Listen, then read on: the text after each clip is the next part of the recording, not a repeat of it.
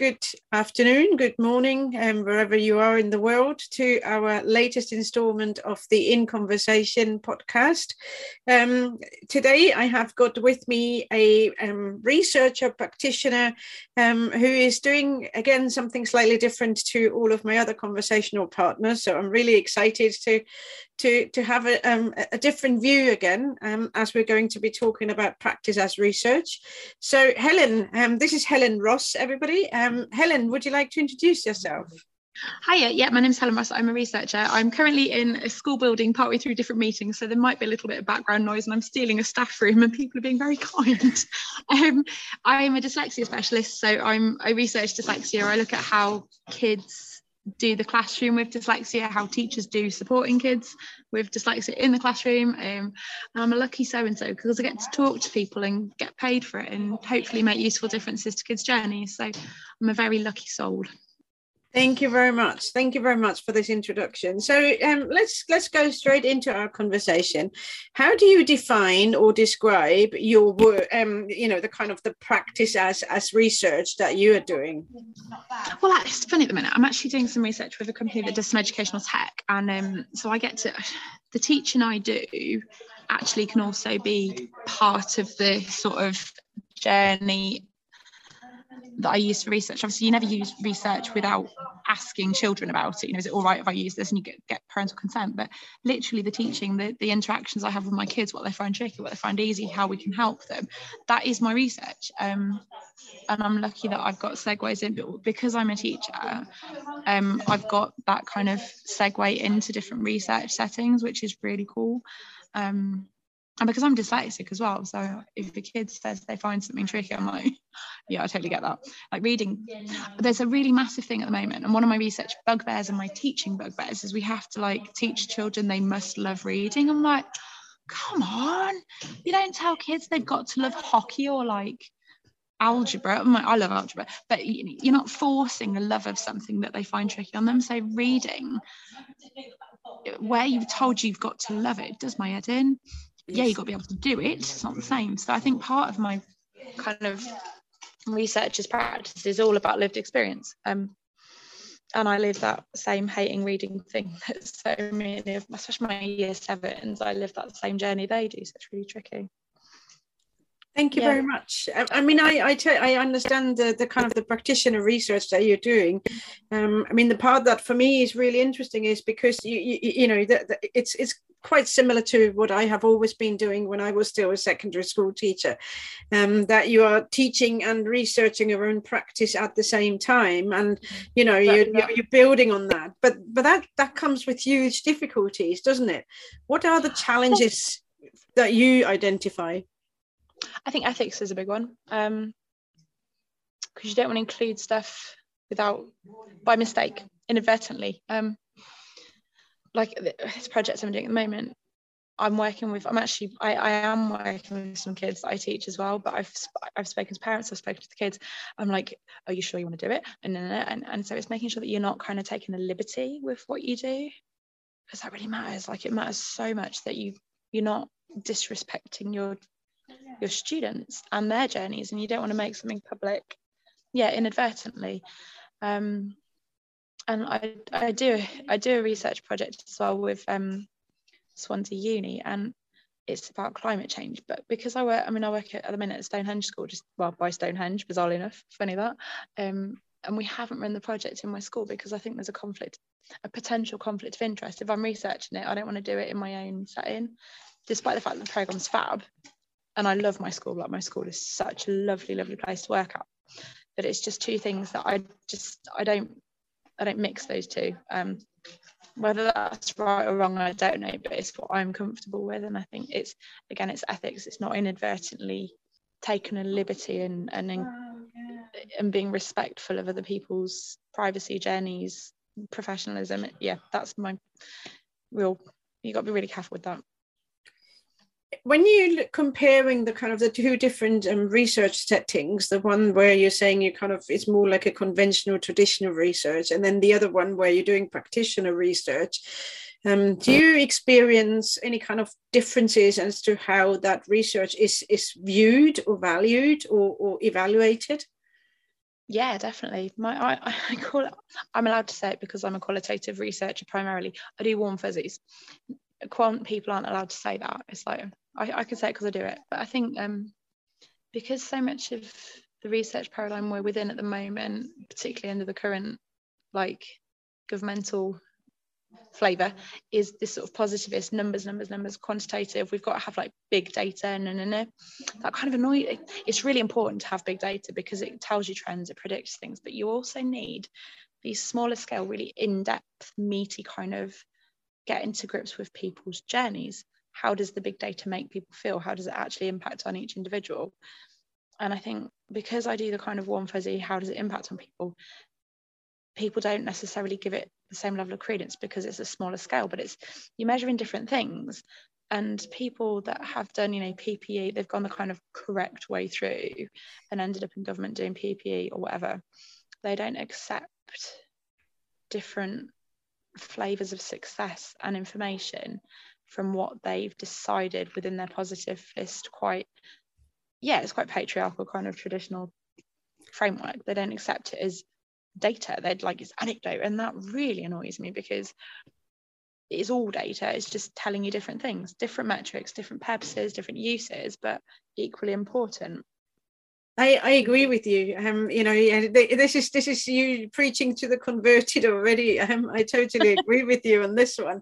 Um, it's just interesting for me to kind of hear, you know, how in different disciplines, practitioner research um, may be viewed in different ways. So mm. I always get the feeling that within the setting people recognize it as you know this is proper research this counts this is valuable this yeah. is important so when you're doing educational practice based research or practice as research in an educational setting other teachers will will, will value it and will will mm-hmm. take from it what what you know whatever the recommendations or strengths are but if you then get somebody else from a different discipline reading that it's almost like this is not quite valued in the same way no, it's the obsession with RCT, isn't it? Randomized control trials. They have a place, they have a purpose. But when you've got a kid who at home, home is horrifically wobbly and they haven't had breakfast and they've missed the bus and they've lost the quid to get back home, like using big data doesn't predict their experience of the school day.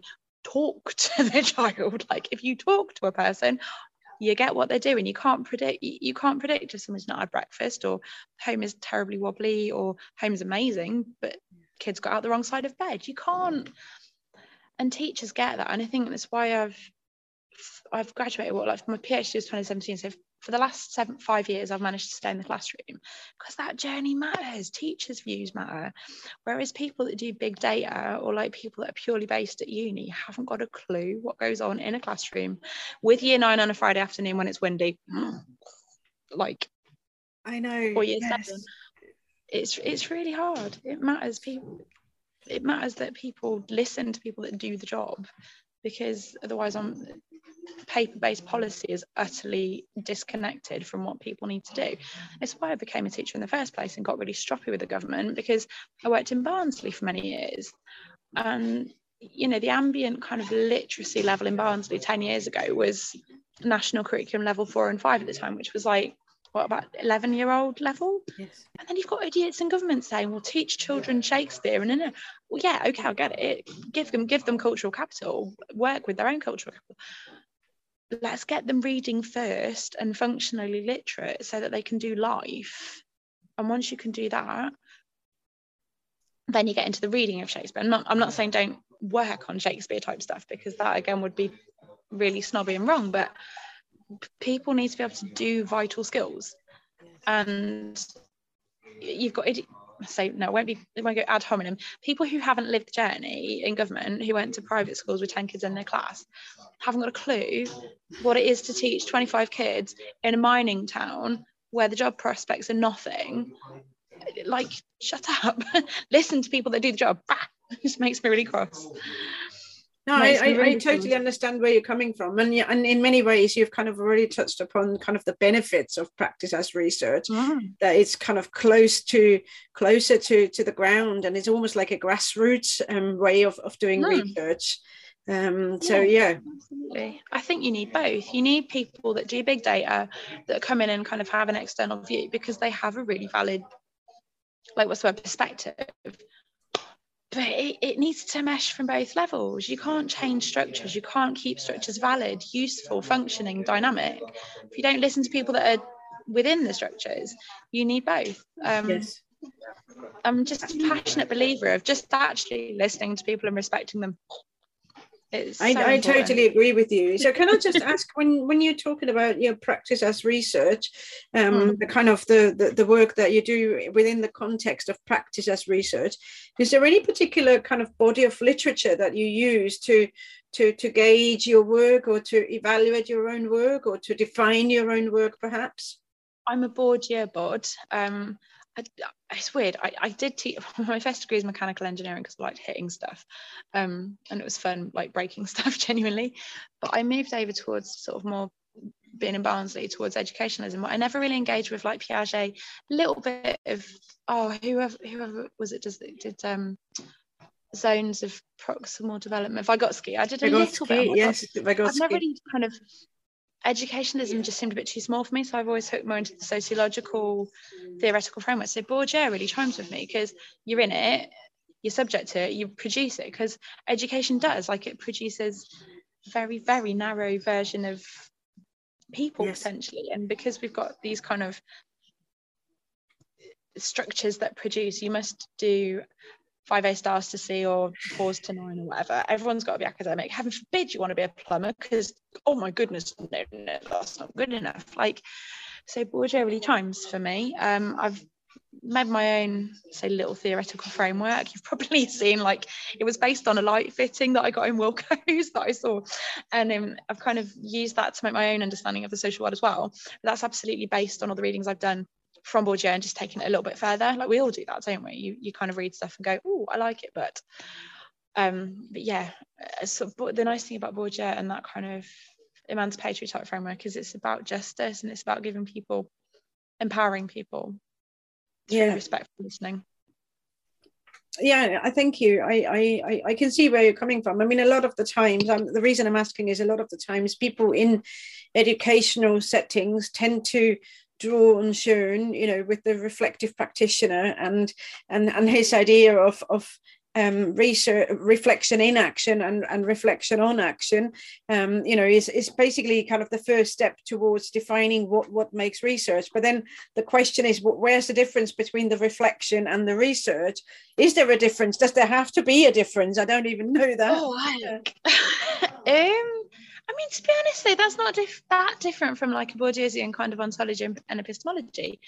Like, because you, what's he, uh, ob- objectifying this. Oh, I haven't got enough caffeine or blood in my caffeine stream this morning, but I think it's about it's that cyclical thing where uh, and it applies to the special educational needs cycle as well you kind of assess what's going on take a snapshot look at it you internalize stuff and then you you do apply it because if, if a kid says to me, I don't want to stand out in, I assessed a girl last week for, as my job. I don't want to stand out as a dyslexic kid because it's embarrassing. Why would I use a computer when I'm the only kid? No. So I'm not going to then say every child who has dyslexia has to use a computer in class as a standard like rule because I know that some of the kids I teach would be mortified by doing that. So my professional practice is then I take that under my research as well because I know if I'm doing research in a classroom, I'm not going to be like sit next to the dyslexic kid and be like, "Hi, you're my buddy for this lesson," because that's just that's not right, is it?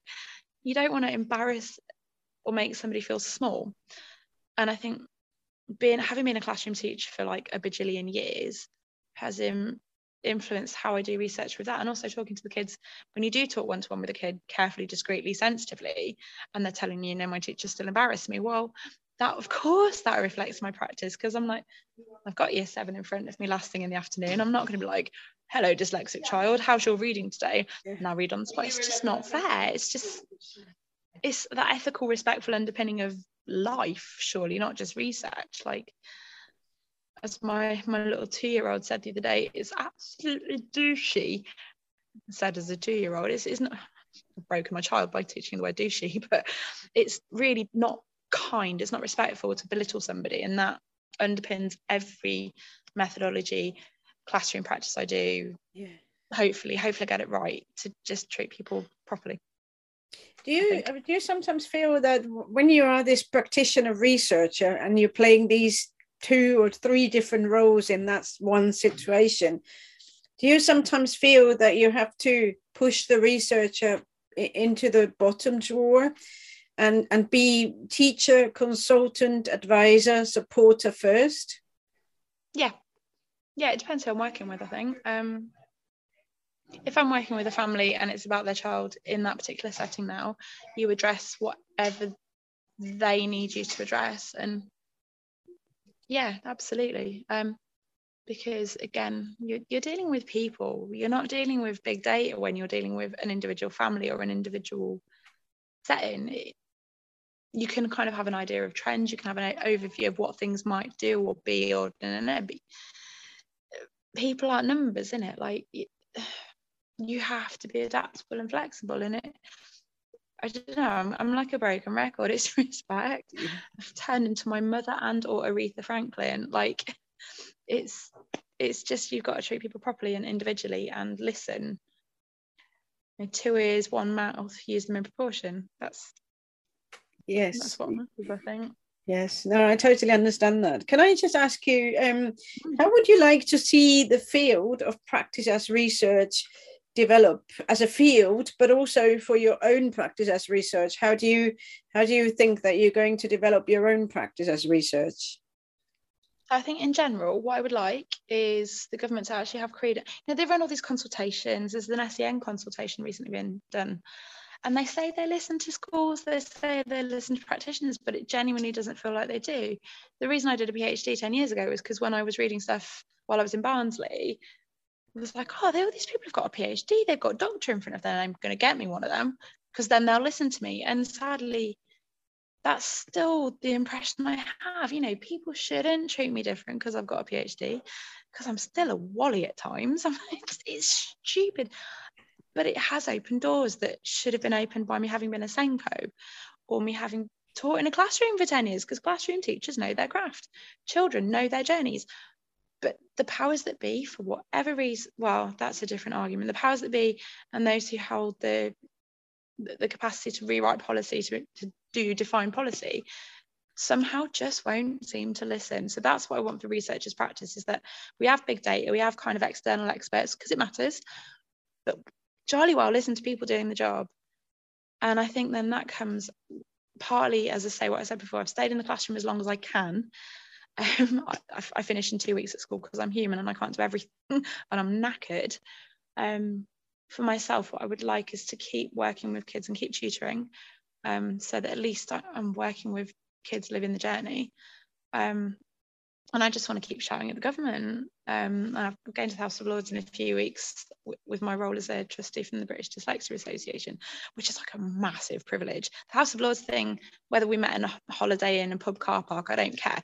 It's the people, whatever that it's the people that matter. And so I'm lucky that I've got the ear of people that make policy. Um, that's that's a mental privilege that I'm really yeah. grateful for. And I just want to keep my hand in with that i think. Just keep keep rattling cages respectfully and you know calmly and generally as politely as i can. Have my moments. Um but yeah that's what i'd like for me. And then hopefully that then would fit into the whole idea of you listen to people that are doing the job. Touching wood. That's that's the ideal Thank you. Jen. I think, you know, when you said that you feel, you know, that people were kind of treating differently, treating you differently to, you know, mm. pre doctorate and after doctorate, that kind of, again, goes back to probably the value of practice as research in a way, because. Absolutely. As a practitioner, you didn't count, but as, as somebody with a dic- with a doctorate, you're suddenly an academic, and suddenly you do count. Yeah, it's ridiculous, isn't it? Because having a doctorate doesn't make me clever. It just means I'm a stubborn bugger and I was jolly well going to get a PhD. Yes, I'm, of course I'm clever, but I'm also tenacious and stubborn. And I was a tenacious, stubborn SENCO and I'm a tenacious and stubborn teacher.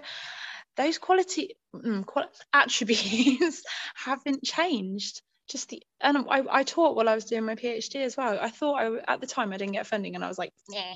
But actually, 2020 hindsight, kept me in the classroom.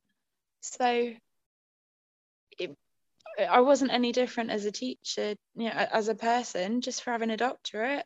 I was a bit poorer, but yeah. it shouldn't it shouldn't make people treat you differently. My husband finds the same. Mr. Dr. Ross is also a doctorate person. He works at um at uni, and he says academics people engage with him differently. He's like profession. I don't. He does learning participation, and he um he says it's easier to engage with some of the kind of more academic bods because they treat him because he has that credence that that set of letters after his name yes that just meant he did mass spectroscopy for an awful lot of his life for three years i don't really understand his phd it was chemistry it doesn't mean he's any better as a person it just means he studied a bit longer and is stubborn stroppy and worked hard on it but it's interesting to and work differently.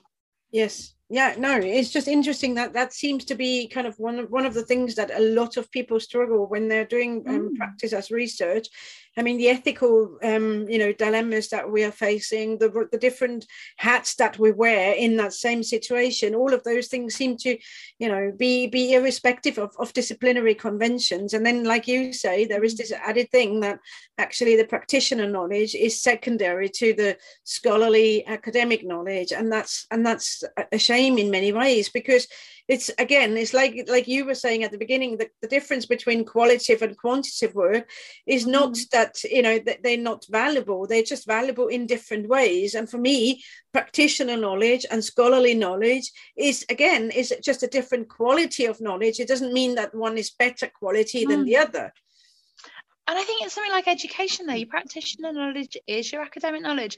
I honestly think like I didn't I didn't know what epistemology and ontology was because I did engineering and you hit stuff. You don't touch on that. But like if I it's the letters, it's the letters after my name. Because if I'd read a load of books, I could have still learned all the philosophy stuff that I do now. It's the letters after my name that makes the yes. difference. Or before my name, you know, it's calling myself doctor, and Doctor Ross spells Dross. You know, load of rubbish that in British English, Dross doesn't mean I'm any better. It just means I've got a yes. different set of qualifications. You know, chartered teachers, there's the um oh, I'm a member of it as well, the Chartered College of Teaching in the UK at the minute. The level of professional knowledge, uh, professional development that people have to do. That's what my colleagues are doing all the pathway at the minute. Yeah. It's phenomenal. They're amazing. They, they it's really in depth. And they're going to be chartered teachers. Now, in a lot of professions, being chartered is brilliant. It's really high end but I can I, I speak not. I, I don't malign my colleagues. Very contrary, I totally respect my colleagues. They're epic. They'll still not get the same doors yeah. open to them as a chartered teacher as I have, just because it says doctor in front of my name, and that is absolutely disgraceful. It's disgraceful because to be a chartered teacher is meaty. To be an accomplished teacher, if you're on the upper pay spine, you are an accomplished teacher. Yeah. No, I agree with you. I agree with you, and I think you know, this not, is apparently this is cathartic. no, well, that's good.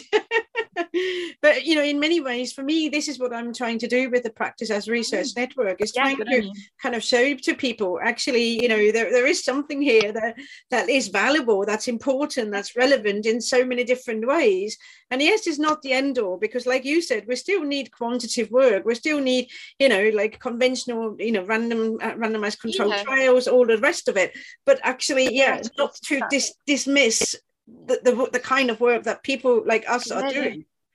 For sure. Absolutely. Exactly that. And i think i don't know I, I just think we just keep, need to keep rattling cages. Um, stuff like i'm i'm actively not in a uni. Like i don't really want to be a uni academic because i get to do what i like when i like it's, yes it's quite exciting it's terrifying because say my last salary is in six weeks but like I can do what I like when I like. And I think what's really important for people that are indies and people who are practitioners as re- research practitioners is stuff like this, the NCIS.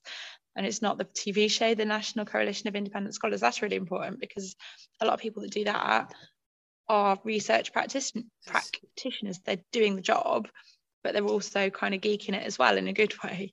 And um, I think organisations that scholarly organizations that are not like university ones are really important in unions you know teaching unions um, if you're a nurse like the nurse the nursing and midwifery council i think it's yes. called these i can't remember but like or the psychology societies i think these big professional organizations are really an important link between the kind of policy theoretical academic stuff and them that are doing the, the role as well. Um, my dad does a lot of interviewing for the Institute of Mechanical Engineers, and he's like, he, he, a lot of the stuff he does is bridging kind of where people are applying research to their proper engineering stuff, and th- there's no reason why other other jobs can't do, you know, jobs, professions, uh, fields can't do that. I just think we need to shout about it a bit more, a lot more, politely. thank you very much. Well, thank you very much, Helen. It's been really, really nice talking to you. It's, it was a really interesting conversation, and I, am always surprised how quickly these conversations go. Um, it's been great to have you on here, and um, I would like to say thank you very much. Um, um, you know, for for talking to us about your definition of practice as research, and I'm sure we'll hear more of and uh, about your work in, in due course as well. Cool. Thanks for having me. It's been lovely. Really appreciate it. Thank you.